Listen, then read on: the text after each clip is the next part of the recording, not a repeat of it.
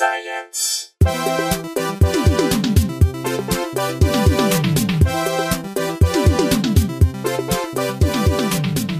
Hello and welcome to Probably Science. My name's Andy Wood. I'm Matt Kirshen, And I'm Jesse Case. and we we have a special guest today, so we're gonna bring you an interview in a second. This is just a little a little preamble that we're recording separately, so we don't have to bother her with our nonsense. We, in fact, are doing this afterwards, but we're going to stick it on there beforehand. It's going to be a little time travel. Peek behind the Yeah. curtain. I'm gonna have Little- to do little- some fancy audio engineering to put this Oh. at the front. There, And there you go. speaking of fancy audio engineering, Andy, who's our guest today? Our guest today is an audio engineer turned neuroscientist who, uh, among many other accomplishments, was an engineer on Prince's Purple Rain. She made Purple Rain, people. she, she was Prince's personal recording engineer, and also worked with a lot of other good people.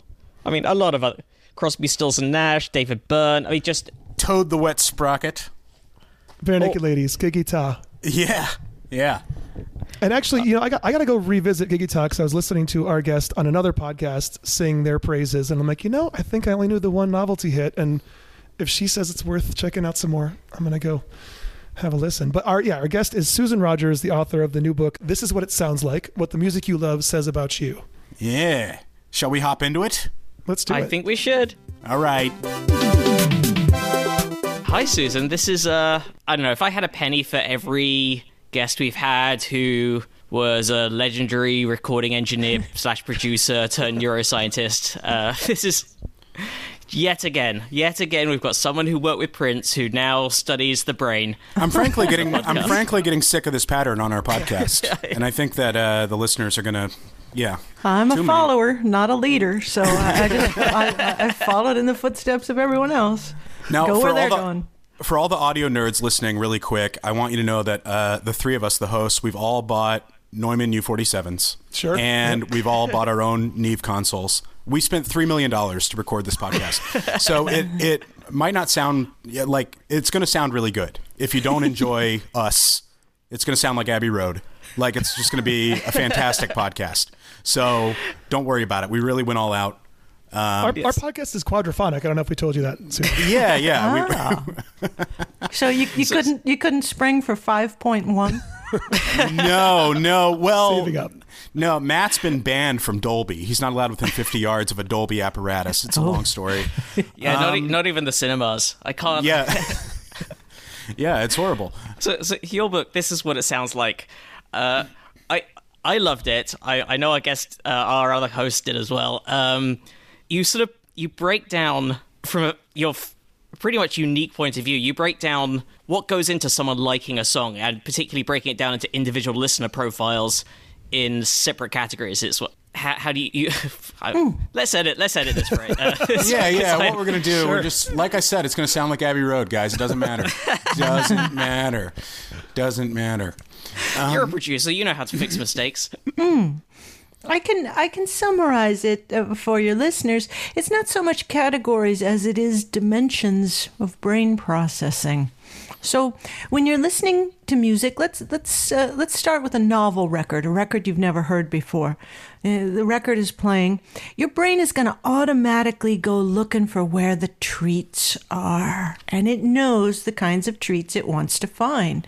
So it's gonna it's gonna scour the lyrics. It's gonna go looking for any, you know, turns of phrase or innovation or anything that you love to hear.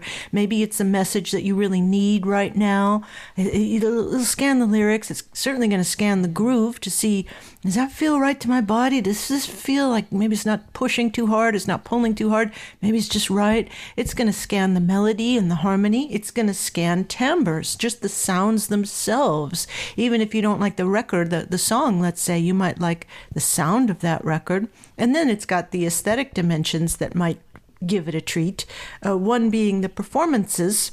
The, the the performances um, can be described according to whether or not they feel authentic to you. Does it sound like this singer is singing his heart out, or this uh, this performer is focused on this performance. And then there's the style of the record that can be described in terms of realism versus abstraction. Realism meaning it's a record that's made with real musical instruments like they used to do back in the olden days. Whereas a more abstract record is made in the box, as we would say, it's made often with virtual instruments. You might have a preference. And then the last of the aesthetic dimensions is plain old novelty and familiarity. You might like music in a familiar form. You might like music in an innovative form. So all of these dimensions can be automatically automatically assessed when you hear a brand new record and all it takes is one. All it takes is, is, is for you to find one treat that makes you appreciate a certain record that can make you say it's good. I like it. It's good. Now if you find more than one treat and if those treats are powerful enough liking can be well, it can become. I, I, wanted to use the word superseded, and I think I've got the wrong word there. So I'm, I'm just gonna this is table table that for right now. Liking can be overcome by wanting. Wanting is more powerful than liking because if you want something, it means you're going to work to get it. You're going to memorize the name of that artist or the name of that record. You're going to search online. You're going to find that record. You're going to go out and get that record because it hit you so hard. Yeah, it's yeah. really it's amazing to think about. Um, it, it sort of made me put some of my music snobbery in check because it seems obvious to say it, but musically, it's almost hard to relate to somebody who doesn't experience it in a similar way. But of course, why would they? Like on our podcast, we've talked a lot about aphantasia, which is this phenomenon of not being able to have a, mm-hmm. a mind's a mind's eye. Right. Which, yeah. which gets mentioned later in the in in the book when you're talking about there's there's chapters on people who don't get rhythm right. Mm-hmm which uh, which is something you, you talk about tone deafness, but I didn't realize there's a rhythmic version of tone deafness as well, where someone actually like cannot get a rhythm. Yeah, it's actually called beat deafness, and uh, the folks who are beat deaf, they can keep time to a metronome, so they could tap in time to a metronome, but a metronome doesn't give you rhythm. Metronome just gives you a pulse, and you can tap along with that if you're, most folks can anyway, who are beat deaf. But musical rhythm requires higher order circuits in order to listen to a drum pattern, let's say, and extract where you would like to pay attention and, and follow. So it might be the 16th notes or the 8th notes or the quarter notes or the half notes. You're going to choose, and your uh, rhythm processing circuitry is going to say, okay, all right, let's let's hone in on that snare drum and let's anticipate that snare on every measure, and that's where our groove is. That's where we're feeling it. Someone else may feel it on the on the downbeat. They may feel feel it on the one or the three, or somebody else maybe they have a faster resting arousal rate, and they're going to be listening for that hi hat. They want that faster level of tapping, but that's what these higher order circuits are automatically doing, unless you're beat deaf and if you're beat deaf, it's a little bit like being dyslexic. Persons with dyslexia can look at words on the page. They see the individual letters, but they're not joining them in the same way that the rest of us do, and so they have trouble with reading. I, I found out from the experiment in the book, I was on the downbeat. On okay. The, but uh, yeah, this is the, the, the book hits my sweet spot in a lot mm. of different ways, but uh, it also took me twice as long to read as I thought it would because every few pages I had to go away and look at a song, which was a joy in itself. But that that's what happens. Just a heads up, listeners. I think a lot of you will really get a kick out of this book. But just I don't know, schedule a bit more time than you think you might want because it's gonna send you off on little journeys down YouTube. Um, I also I also didn't. and also journeys to look at songs, but also to look back at the dancing parrot from was it a parrot? It was a, oh, was a cockatoo. It's a, it's a cockatoo. Oh, he's so cute, little snowball, and little snowball was dancing his little heart out, and um, his caregivers put put his video on YouTube. I think back in like 2008 or something like that. And um, there's a great researcher whose name is Ani Patel and his grad students came up to him with an iPad and they said, Check this out. And here's little Snowball dancing in sync to Backstreet Boys. There's another video where he's dancing right. to Queen. And uh, Ani Patel was just gobsmacked because Ani Patel had just finished writing a book called Music, Language, and the Brain, where he says no non human animal can extract a rhythm from music. And he's like, shit. Because that, that, you know, that's what you have to do when you're a scientist. You have to eat, eat so much humble pie So he had to revise that statement. He went out uh, to, I think it's, it's in Indiana, where Snowball lives, and, and they, they ran some experiments. And sure enough, Snowball, that groove speeds up. He speeds up. He stays in sync. If it slows down, he slows down. But the most exciting thing of all is when there's a breakdown. Just like, like we do on the dance floor. When there's a breakdown, Snowball's going to keep an internal clock, an internal metronome in his head so that he can be on beat when that groove comes back in. That, that was quite mind blowing wow. to the world of science. So th- that was one of a bunch of revelations in the book because I, I remember the video. I remember when it went viral all those years ago, and I remember seeing, like, oh, it's cool, it's a dancing bird. I had no idea that dancing bird led to uh, a sea change in the understanding of right. the brain. Exactly. And the understanding and neuroscience. Yeah, exactly. And that's what uh, Ani Patel and his his research partner John Iversen. That's what they worked on after they after they saw Baby Snowball. They had to get back to the to the drawing board, and they did some more investigation. And it turns out that humans and vocal learners like parrots and also um, there's a sea lion that also has this ability. Pinnipeds have the ability to listen to a musical signal, anything that's got a pulse in it, and send a message to the motor cortex. The motor cortex then will send messages back to the auditory cortex, and the motor cortex and the auditory cortex have these feedback loops that are allowing them to talk to each other. And the motor cortex is actually taken over here. It's telling the auditory cortex, here's when the beat's going to come. I got this. So here's here's when you need to be paying attention because here's when your downbeat's going to come, or here's when your upbeat is going to come. So the the beat that you like, I'll tell you when to look for it. We know that the brain the brain's concept of time is way way way faster than ours is. So this happens automatically. But those feedback circuits only exist in vocal learners. Those species, like humans and parrots, that have learned to imitate the voices of others and use their voices to communicate. So it turns out that a chimpanzee, chimpanzee cannot keep time to a musical rhythm. They can't do it. A chimpanzee can't do what Snowball does. Oh. I mean, that's incredible. I mean, I've always said that about them. no, same, same here. Terrible yeah. dancers. My biggest complaint. Yes. Yeah. Uh, uh, so, Andy, I think I, I, cut you off when you were talking about uh, re- changing your uh, your snobbery.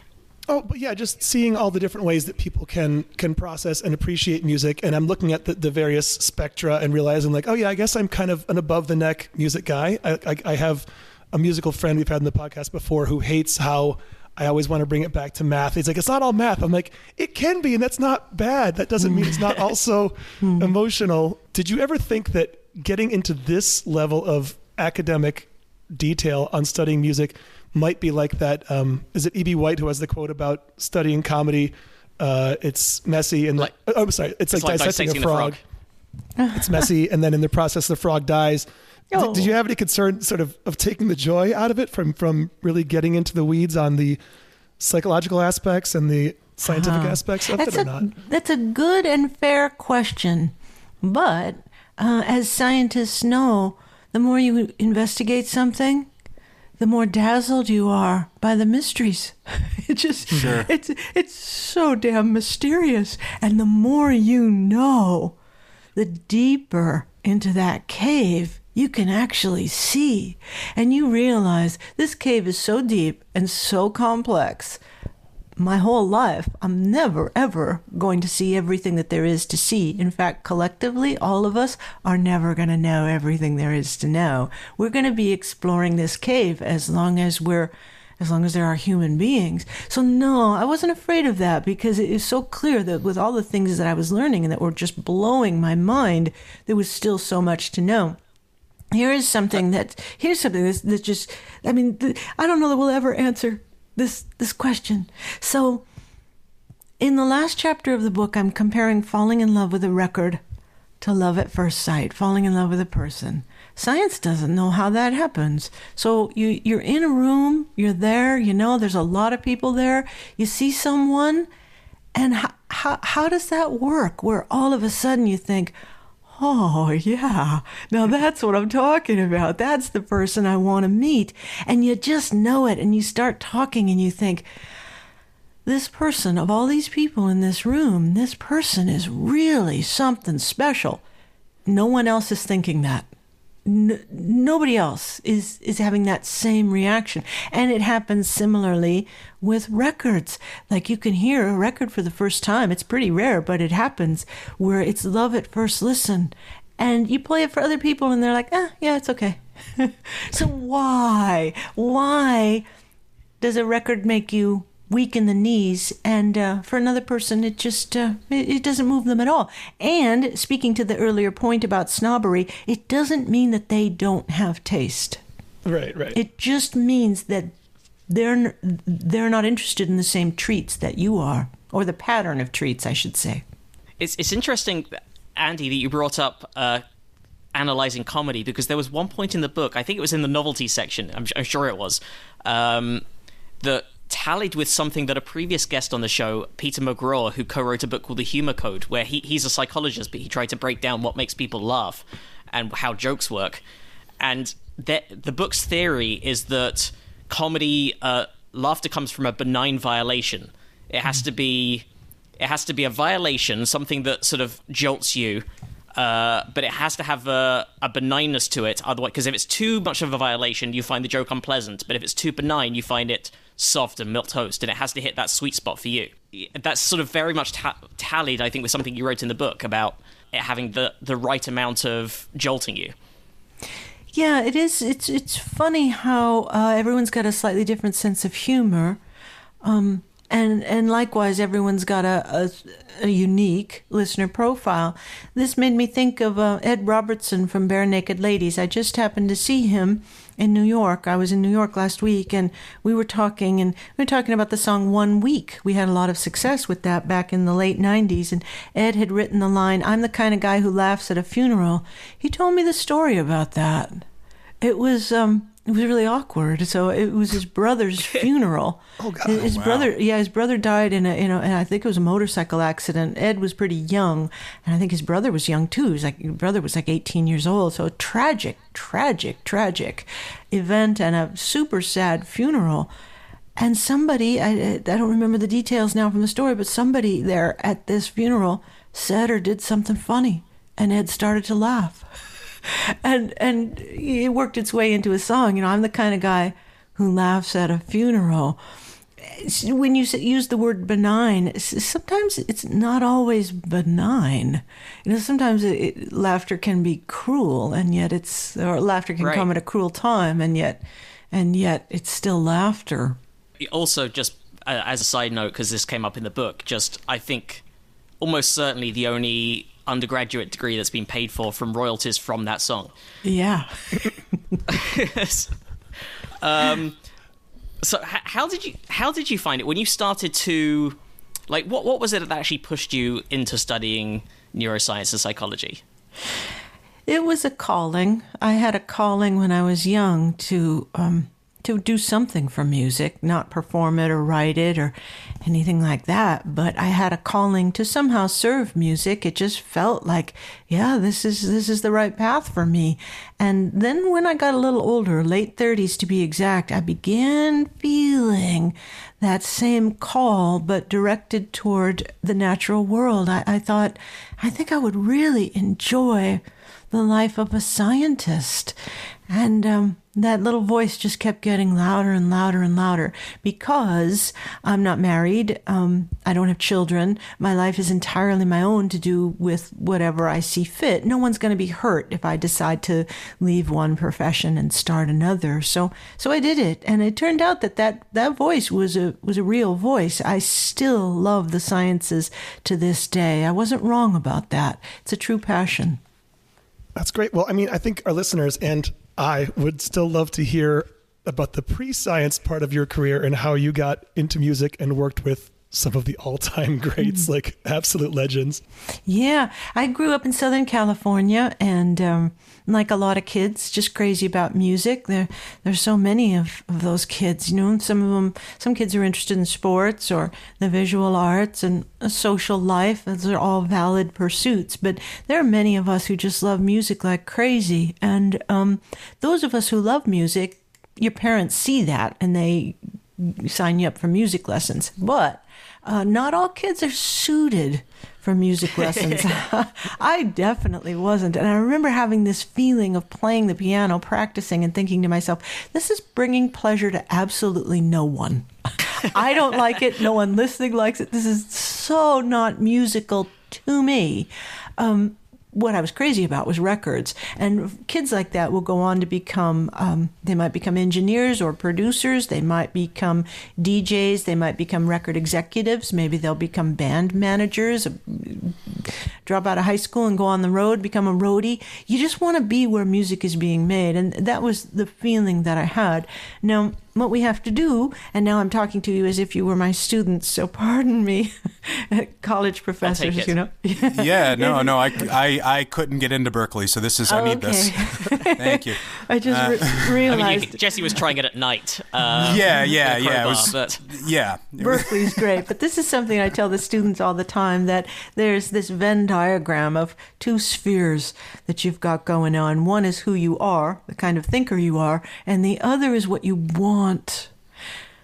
Now, we see it at Berklee a lot. We see it in any arts college. There are kids who want a life in the arts and simply aren't made of the kind of thinking architecture that would allow them to be very successful in those Right. arts. I mean, it's it's painful and it's true, and you never want to tell a student that because they're paying you a lot of money.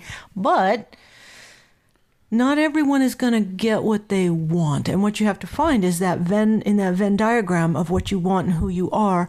Make a living where they overlap, and that I, it was something I understood instinctually. I didn't I didn't analyze it until much later. But what I wanted was to make a contribution to music, and what I am is a technical kind of thinker, a mechanical sort of thinker. So um, I use logic and reason, not the software, but you know the actual thinking tools.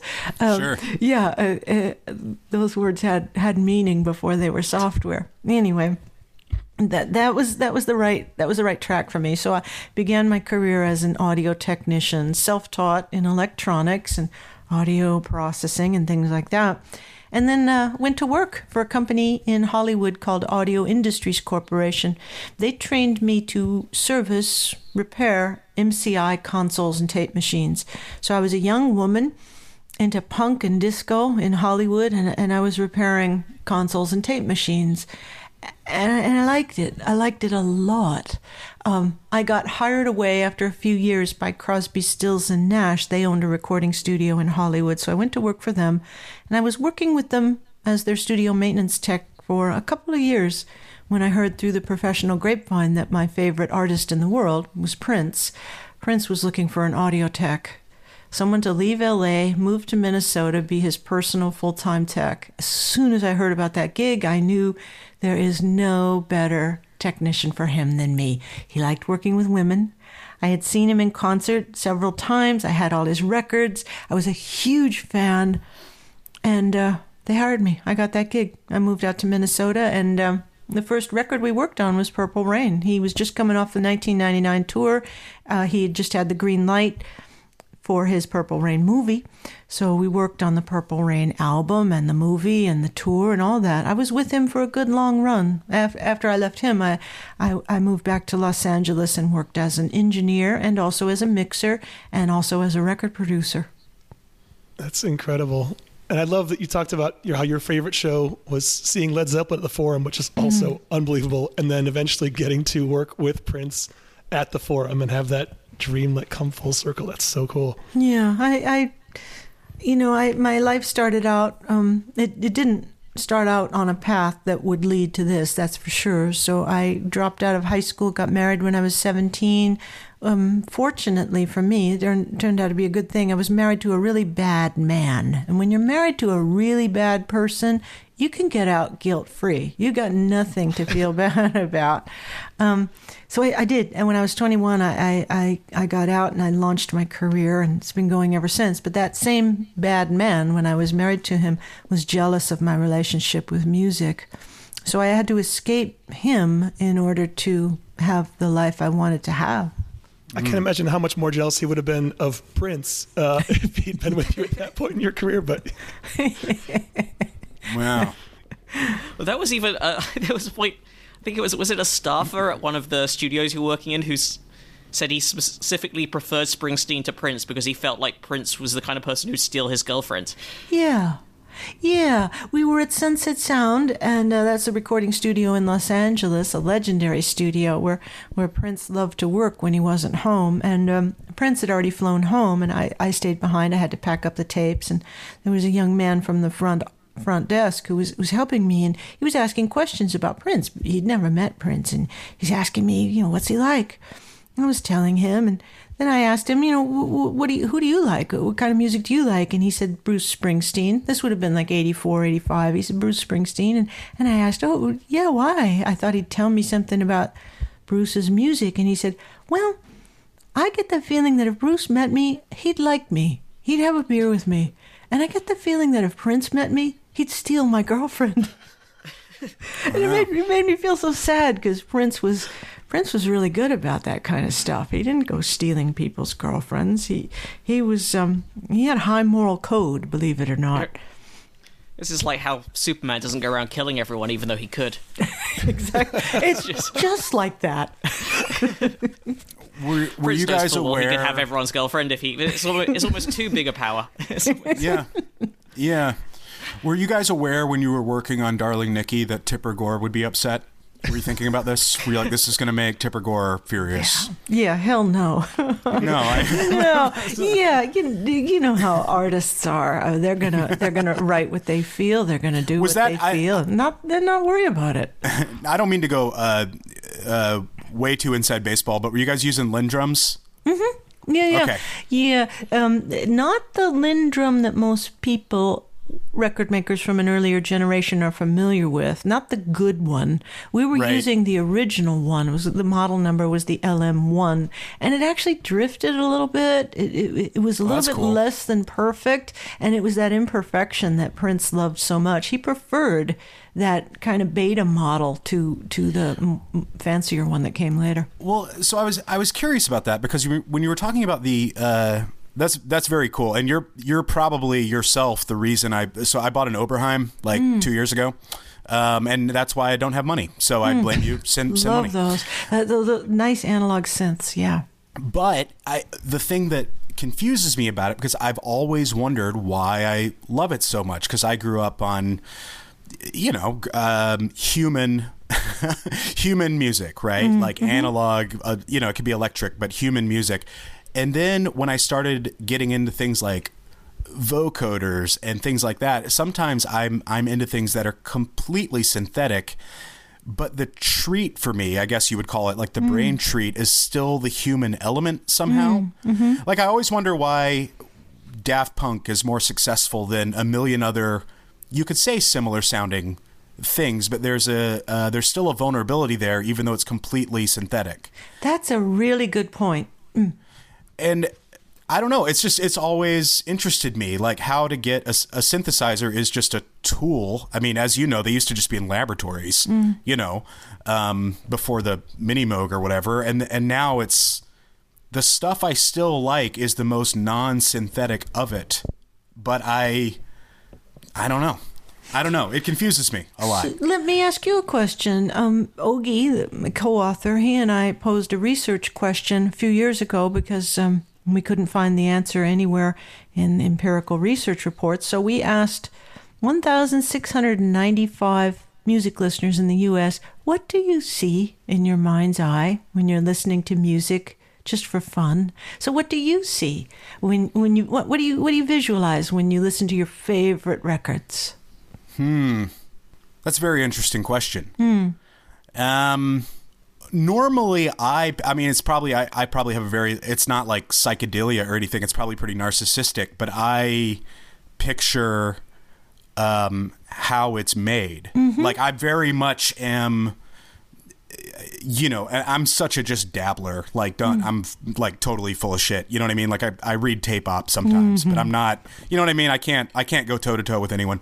Um, but I'm yeah, I just try to figure. I analyze how they get ah. those sounds, and then I then I picture the preamps, and I picture the. I don't know. A lot of That's it to really me is cool. is imagining the making of it. So it's not like some visual journey. Yeah. I could... So I, w- I was going to say that that may be one reason uh, one factor uh, as to why you like what you like. That's a really good point about Daft Punk doing electronic music, technically speaking, but uh, they humanize it in ways that their competition hasn't done uh, uh to not, not to the same extent. So uh, Ogi and I, we were comparing notes, and um, we asked each other, "What do you see in your mind's eye?" And I, al- I foolishly, no scientist should make assumptions like this, but I had assumed that everyone saw what I see, which is the band performing. I see the artist performing. That's Oh, that's- yeah, for sure, Yeah, for sure. It's, it's the only thing I, I can see. I try to pretend that that's me singing or playing. I try to, to have that visualization, but I can't hold on to it because I don't know what it's like to do those things. So I always picture the band, and I, I'm sure that's why I became a record maker. Ogi, on the other hand, who likes electronic music, doesn't want to listen to records where there are lyrics because he says if he can picture the musicians, the performers, it ruins it for him. His go to visualization, like a lot of other people, is science fiction, fantasy worlds, um, outer space, abstract shapes and colors, things that don't actually exist, or that we things we haven't actually seen, let's say. So he listens to electronic music because it lets him have the visualization treat that his brain is craving. I don't listen to electronic music because I can't get the treat I want. I want to picture who's playing this music. And if I can't do that, I'm searching for a treat that simply isn't there in that style of music. Right. Right. No. Does that make uh, it? Oh, go ahead, Jesse. No, I was just saying I think that's a very valid point, and I think that may be part of like because for me I'm not an electronic music guy, so that's why I'm always asking myself, why do I really like Daft Punk? Hmm. And then it may be because they have this robot gimmick. I don't know. You know what I mean? Like Yeah. I'm not in I'm not into uh I don't like imagining just some guy sitting there at Ableton like he's in a coffee shop or something. It's like pretty boring, uh, even though that's what's happening, you know? So I, yeah, I don't know. I don't know. Maybe there's still that element of it uh, that's, com- yeah, because I mean, I think all of us on the pod are just old like Beatles nerds or whatever. Yeah. So I'm the, s- I'm the same way of, of the performance element. Yeah, funny. So, is it hard, or when you were doing professional audio engineering work, would it be harder to work with those kinds of artists who had a different goal? Because I, I, I'm fascinated with. I haven't spent time in the studio, so I don't know what the collaboration is like and how you develop like a lingua franca with an artist that you're recording. Like, how do you how do you pick their brain to figure out what they want and then line yourself up with that or collaborate? That's a really good question. So, when an artist is signed to a record label, even if they're not, but mostly if they're signed to a label, they've got a choice to make. They have to choose a producer. And um, if, uh, I know these days, in the era of singles that we're living in, they'll have a different producer for every song. But let's just focus on the era of album making. People who want to make an album, they're going to talk to a lot of different producers. You're usually going to go out to lunch or something like that, and you just share your vision. So the artist will describe here's here's the record we'd like to make, and the producer has to ask questions like, um, um, is the record you want to make the same thing as the record you need to make? You know, everybody needs to make money, so maybe you, you, there's things you want to do artistically, and maybe that wouldn't work out for you commercially. So you you bat ideas back and forth, and you try to come up with a vision for the record. And what you're trying to do is figure out if this artist, if what they need is what you have. You kind of are responsible for saying, I can't do this or I shouldn't do this if they're describing a record that you don't do. For example, I had a meeting, I wrote about it in the book. I had a meeting with Lou Reed in the late 90s in New York, and I wanted that record so badly. Oh, you know, to have your name on a Lou Reed record. But he's describing the kind of record he wants to do. It's very spontaneous, it's a, it's a hard, gnarly kind of rock record involving a lot of spontaneity in the methodology. I don't do that. Uh, it's just I, I'm not good at that at all. It's not my strength, and I had to say, yeah, no, I'm sorry, but I'm not the right one for you. So what you do is you you, you compare notes artistically and and in terms of your methodology. Could we work well together? Could we make music with each other? And if the answer, if you think is yes, then fingers crossed you get that gig. Do you, That, that bit in the book just uh, like that hurt me as well. Just listening to that was just like, oh god, that must have been hard to say no to that Oh. gig. It was the smart thing to do. You know, if, if, if I had said yes, it would have been a nightmare in the studio. You don't do that with an artist, a legendary artist like Lou Reed. He's, he's to get, he deserves to get what it is he wants. You don't want to make things more difficult for the artist. You want to facilitate their vision. So they need to describe to you what that vision is. And uh, then you have, what you do in the, in the studio is, um, all right, you've decided in advance we're going on this cross country trip, let's say, using a metaphor, and you say we'd rather go north than south because it's going to be too hot if we go, if we take the southerly route. Okay, we'll take the northerly route. And you're sitting there and you're, you're taking turns behind the wheel. And while one of you is driving, the other one has the map. Sometimes they're driving and they're making choices, and you have to say, you know, you're headed a little too far north and there's going to be a snowstorm and this is going to be really bad. I would advise that we dip south. And it's their record, their name is on it. At the end of the day, you know, a producer might make 200 records where the artist might make two. That was what my mentor said to me. So you have to, you- you- it's, it's their record, but your job is to advise them as to what you think listeners are going to respond to and what listeners might might not like. That's your that's your job. Show them where the where the danger points are on the road. I would I would imagine working with artists, um, especially. I mean, earlier I know you were talking about a different Venn diagram involving should people become artists or not. But I imagine within artists there is the Venn diagram of how they see themselves, or what I guess what they think their traits are that are enjoyable, what they're proud of about themselves as an artist, and then what the good stuff is. Um, I guess uh, it's hard to explain. It's such I guess, an I guess, interesting thing. I guess what I mean is, uh, you take the last Johnny Cash record, the Rick Rubin record. Um, the, to me, the sweet stuff on that record is the fact that he sounds like a very old man. He's pitchy. He, uh, you know, those are not perfect takes, but they are perfect takes because I think Rick knew to say, no, that's the one. That's the most human, you know, that's the most human one we got. Um, and I wonder if that's difficult at times if someone is maybe such a perfectionist and be like, no, no, people like that you kind of didn't nail that scream. Right. Like that's the good take. Yeah, you, know what I mean? yeah, you always have to have those conversations. Um, sometimes it's just on a per performance level. You know, we're Yeah. talking about this particular uh, per- vocal performance for this particular song, and sometimes it's just an, an overarching philosophy or concept of who you are as an artist. This is one of the tough things about doing um, a debut artist's record. I worked on a record. I was not the producer. I was the engineer um, I won't. I'll, I'll leave the artist nameless, but this artist really thought of himself as really sexy, Hmm. really sexy, and he wasn't. We, we can tell the people we've worked together. It's okay. Guys, listen. yeah, he he sang as though he were courting or wooing or seducing a woman, and being the only woman in the room. I I could kind of tell, yeah, this isn't going to work because this guy wasn't authentically, genuinely, naturally a seducer. What he was is um, cerebral. He was, really, really smart, smart, smart, smart lyric writing. Had I been the producer, I think I would have um, talked with him about about changing his his vocal delivery style. Stop trying to flirt with people. Forget about it. Let let let others do that. You focus on what you do best. You're really smart. Just be really smart. Uh, Those are difficult conversations to have. Sure, sure. You tell pretty singers they're smart. You tell smart singers they're pretty. right? Exactly. That's, yeah, yeah. Well, some of them get it on their. I mean, I think it, it probably took Radiohead three albums before they realized like we're not U2. Like we're not a sexy. Like we're weird. We look weird. We're weird.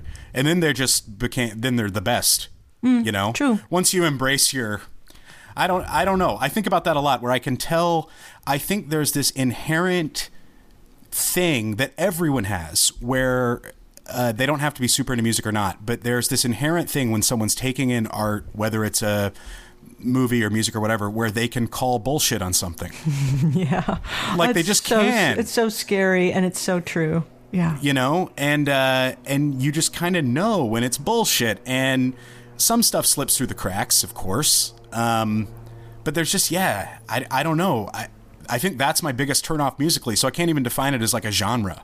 Yeah. I just know I just know they're full of shit sometimes. I'm like, nah.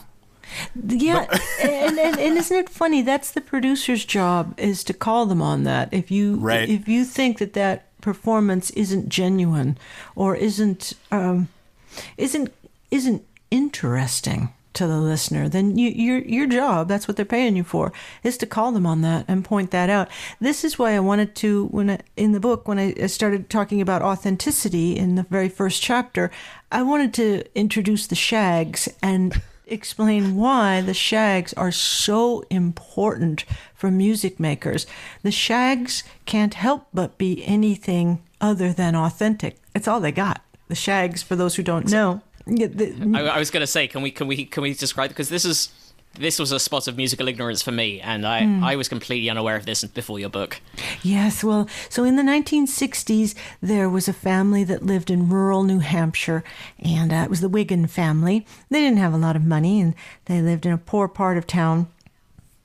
The dad believed what his mother had said to him, and that his three daughters, his three daughters, were going to form a rock band, and they were going to be famous. So dad thought, well, all right, for this to happen, I need to guide the hand of Providence. So dad went out and bought some musical instruments, gave them to his three daughters, Betty, Helen, and Dorothy, uh, pulled them out of school, uh, didn't let them see boys or date or anything like that, and basically shut them up in a room and said, write songs and learn how to play them. So these young women, these teenage girls, had no musical training whatsoever, but they did as they were told, and they they hashed out a dozen or so songs. And Dad managed to save a chunk of money and brought him down to Boston to a recording studio. Got him in the studio to record their first and only album.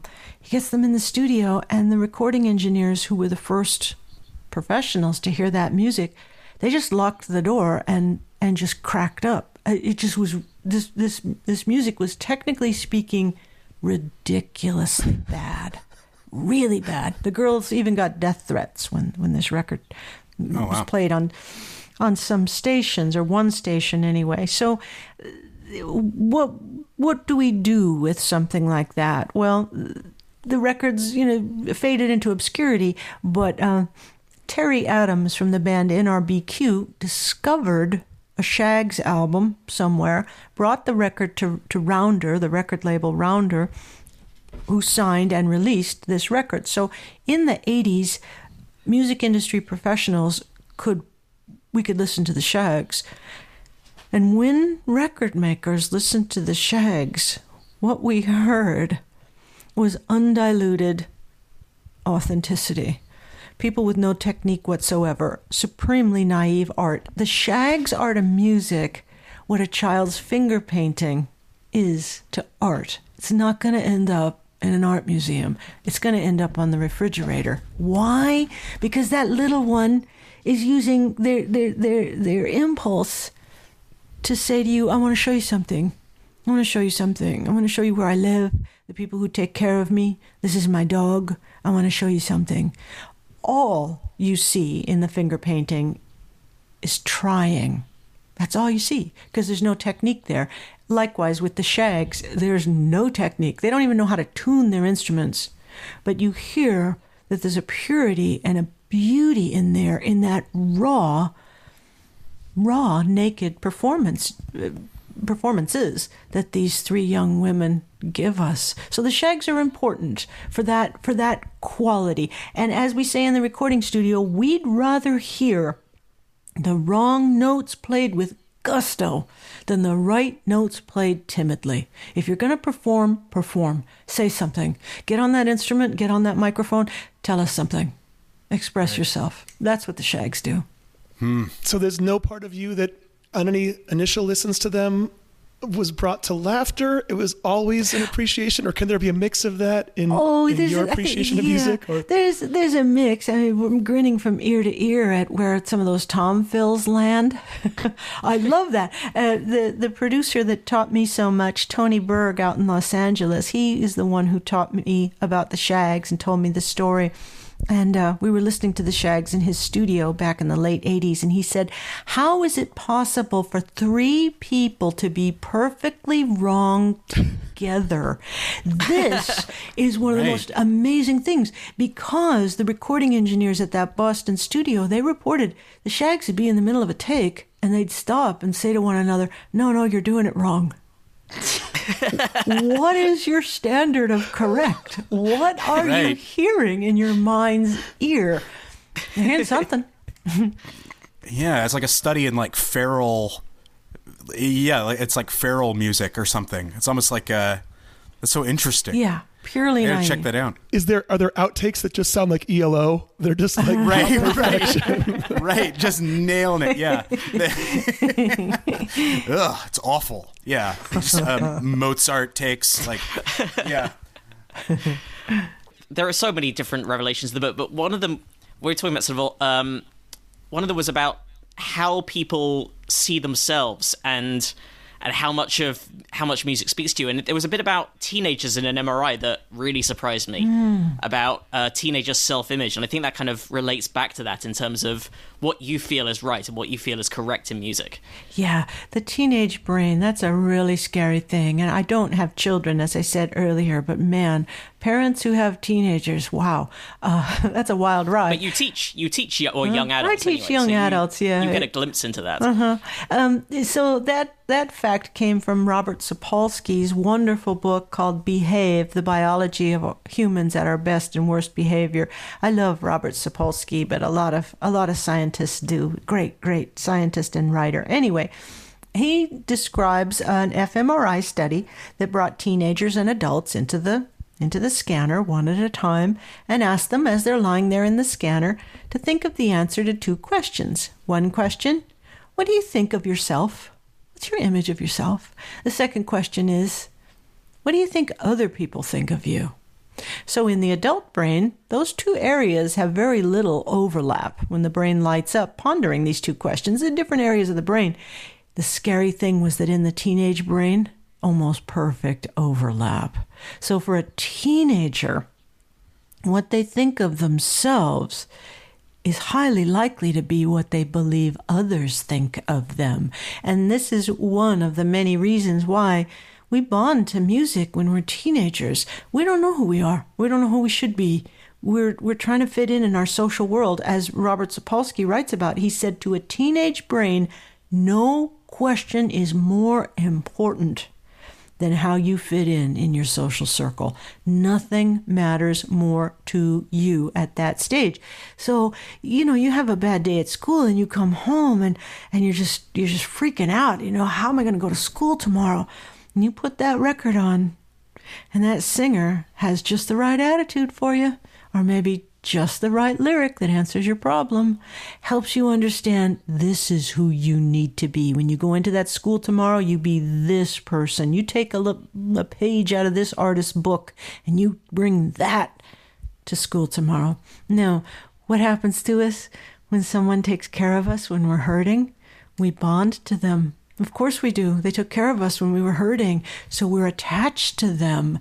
This is why so many of us have fondness in our hearts for the, the records that we bonded to when we were teenagers. We're never going to let those records go. You might be embarrassed later on to admit you like them, but in your heart of hearts, you love that record or that artist.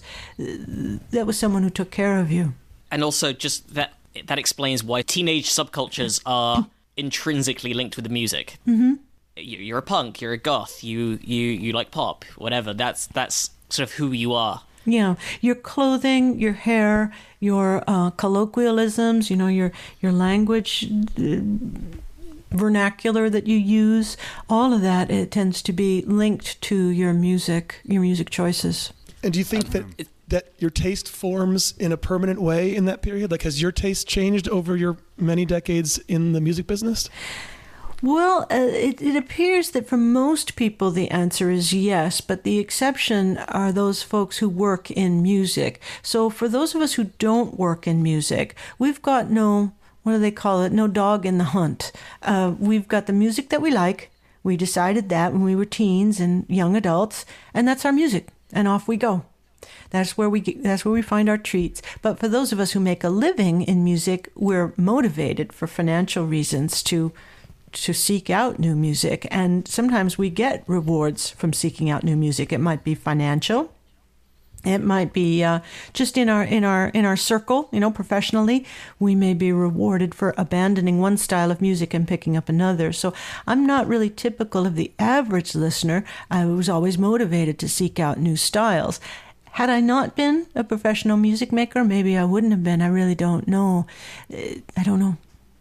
But do you feel like even when you're working on music of all different styles, do you feel like you still bring your personal music profiles to it? Oh, always, always, every time. So in the book, I write about a concept that record makers use. The term is sonic signature.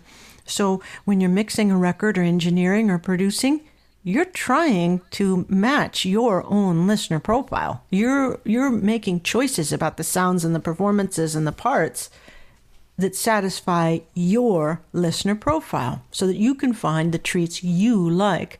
That's what makes you a different record maker than all the others. So, a record that is made with you at the helm is going to sound different than a record made by another record maker. For better and for worse, um, I'll tell you a story that illustrates that. So, a few years ago, a colleague of mine, she's also a professional record maker, Trina Shoemaker. Trina sent me something that I had done in the early 90s. And she said, Remember this? She said, I love this record. The artist was Hugh Harris, and the song was Over the Valley.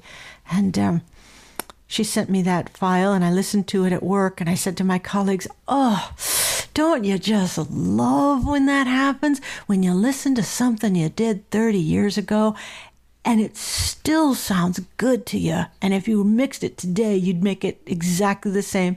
And my two colleagues said, well, no, I'm never satisfied with my mixes. I can always think of ways to improve it. And privately, I'm thinking, not me. I made it sound the way I wanted it to sound, and it still sounds the way I want it to sound. But then I asked some other colleagues later, and they said they agreed with me that yeah, yeah, I made it sound the way I wanted it to sound, and, and years later I still like it. So there are asp- Oh, go ahead. No, I was just saying, can it can a producer become too powerful though? Because I feel like now, like what people think of as music is just Jack Antonoff's brain. Hmm. You know, it's just the, Yeah. that. You know what I mean? That sheen, that mi- that mix is like that. You hear that mix, and that's when I turn on the. If you turn on listen to terrestrial radio, that's the mix. Right. And I know it, I know it's temporary, but it's uh, it's just kind of. I don't I don't know if when the signature when the sonic signature becomes more than that when Hmm. it when it changes the eh it's hard for me to articulate when it when it know what you becomes its own genre or something it's like it's bigger than it's overbearing I, I would say Let's use let's use an analogy. Can a food become so culturally dominant that it influences everything that every chef does? In other words, the most popular food on planet Earth might be Kentucky Fried Chicken, maybe, or McDonald's hamburger. I suppose it'd be something like that. Maybe they sell more than anybody else in the world. Are they influencing every chef? I think the answer is kind of, well, sort of yes and sort of no. Uh, I think it's the same thing with music. There will always be, because music is similar to, to food and fashion, there'll always be the classics. There'll always be the ones that the general public just loves. It doesn't mean that it's the best. Jack Antonoff is great, so he, he, he can be. oh sure I'm not best. knocking I'm not Yeah. trying to yeah Yeah, just because something is popular, we can't consider that well that's as good as it gets or that must be the best because it's selling the most. No kentucky fried chicken is not the best chicken and mcdonald's doesn't make the best hamburgers. They make the most popular ones. And so you have to admit it's good. It would have to be good. It wouldn't sell that much but it doesn't mean that it's the best. There are still those folks working in the margins who who are doing worthy food and fashion and, and music. Now, music is funny that way because other art forms don't work like that. You have to go to an art museum. Unless you're very wealthy, you have to go to an art museum to see uh, the work of fine artists. Um, but music, everyone can have. yeah There- There's um, yeah it sort of tallies a bit with what you were talking about in the novelty chapter and sort of what where people lie on the novelty spectrum. And it it surprised me that pop music actually lives right in the middle of that spectrum. Hmm. Like I would have thought it would be the sort of least novel music, but actually, when once you explain it, of course, it's sort of it sits between really experimental and then traditional forms like uh, folk music or Mm-hmm. reggae. Yeah, I was. Uh, I just came back earlier this morning from a thirty-mile drive in the country here. We only get one or two radio stations, so the one that came in clear was an oldies station, and I, I was listening to oldies music and and really, really enjoying it. Um, in general, I don't listen to oldies radio. I don't listen to the really familiar forms of music, even when it's great. I heard uh, Wilson Pickett, I heard Janis Joplin, I heard heard some great stuff. But my appetite for for for the treat on record is is going to be I, I'm I'm going to get a big treat from novelty. I appreciate and like the familiar styles of music. I like folk music. I like gospel. I like reggae. I like bebop jazz uh, all all cool but it doesn't light me up the same way that the more innovative forms of music often do and that includes artists like king gizzard and the lizard wizard or Oh yeah. yeah, I like them. Uh, Tennyson and uh, I remember uh, what happened to Tame Impala. Is he still making records?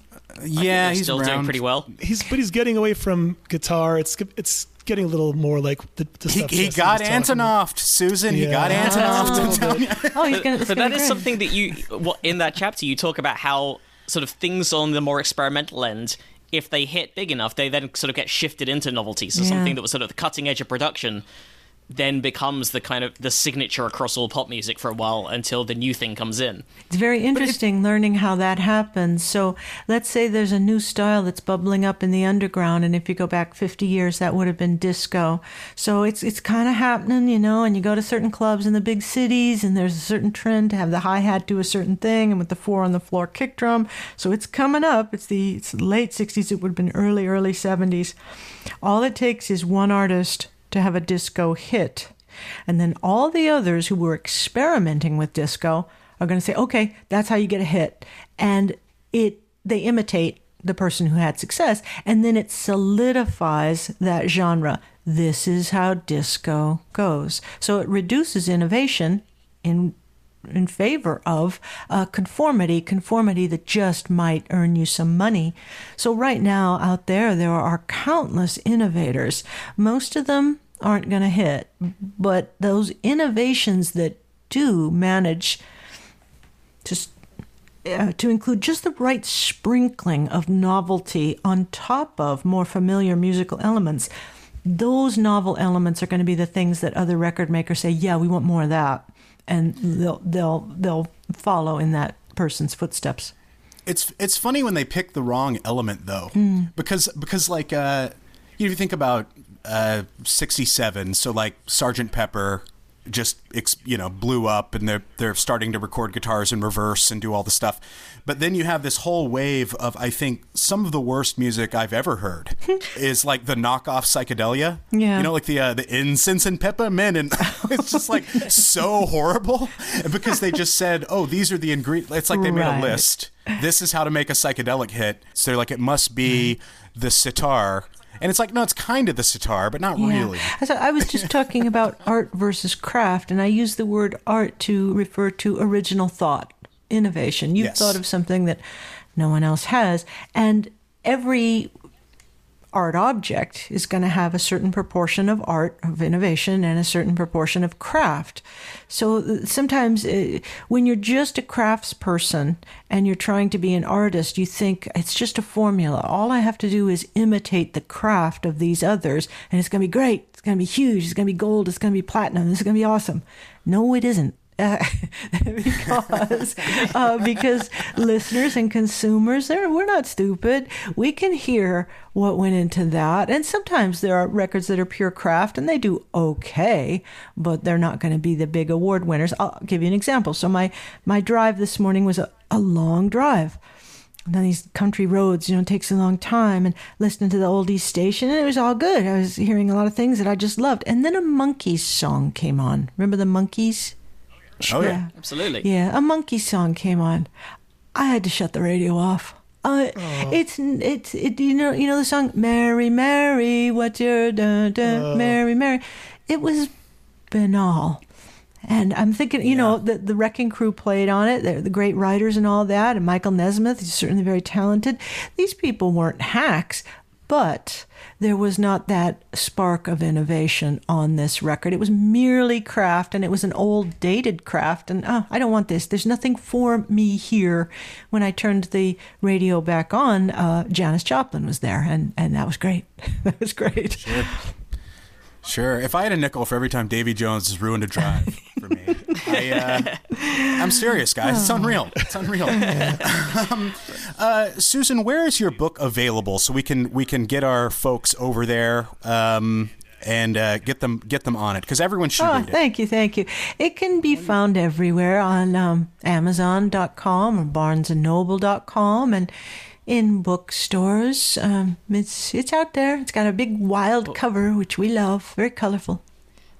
It does look great, and we should. And also, the website is great. Oh, we, thank you. this is what it sounds like.com.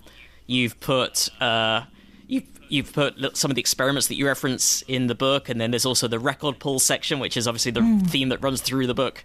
How how record pulling defines who you are. Yes, and you can, if you're interested in finding a playlist of all the songs in the book, it's in there. You can just click on the on the icons for Tidal or Spotify or Apple, and and you can find uh, the records we talk about. I, I would definitely recommend doing that and having that accompany the book Hmm. is the is the best way to read it. Uh, but yeah, this is what it sounds like is the name of the book. It is written by Susan Rogers with Oggy. Uh, is it pronounced Oggy Ogas? Ogi, Ogi Ogas. Ogi. Yeah. I want to make sure I got that right. But Ogi Ogas is the co-writer. But Susan Rogers, a legendary producer, engineer, maker of music, and now neuroscientist and psychologist. And uh, go and get the book. This is what it I sounds think I think probably science interviewee probably the biggest credit. Sure. I'd so, say you know, so. some- something for the CV. You're welcome, Susan. Um, this is what it sounds like. What the think- music you love says about you. That's the that's the subtitle. And and yes, I think what this book says is probably science. That's the that's the credit. yeah. yeah. This has been Well, so much uh, fun. Thank you so Thank much. you so much for doing it. Oh, thank Oh, you. We've loved it. Yeah, we've had a blast. Thanks so much. Well, boy, that was a lot of fun, huh, fellas? Yeah. That was. I, I, I, I tried to not make too much of a fool of myself. I think I s- slightly managed it for most of the podcast, some of it. I love Yeah, that she I loves didn't- King Gizzard and Tame Impala. That's right up my alley. Yeah, yeah. No, that was uh, that was cool. That was very enlightening. Uh, Um, do do get the book. We'll post links uh, in the show notes and at probablyscience.com as we always do. That's also where you can find uh, links to all the stories we cover in other episodes and also our Patreon and PayPal links. Probablyscience at gmail.com is the email address for any questions, comments, clarifications, and stories you'd like us to cover. And you can find us online at Probably Science on Twitter, individually at Andy T. Wood, at Jesse Case, and at Matt Kirshen. And uh, thank you again, Susan, because that was awesome. Yeah. Get the see- book. see you guys later. Bye bye. Bye.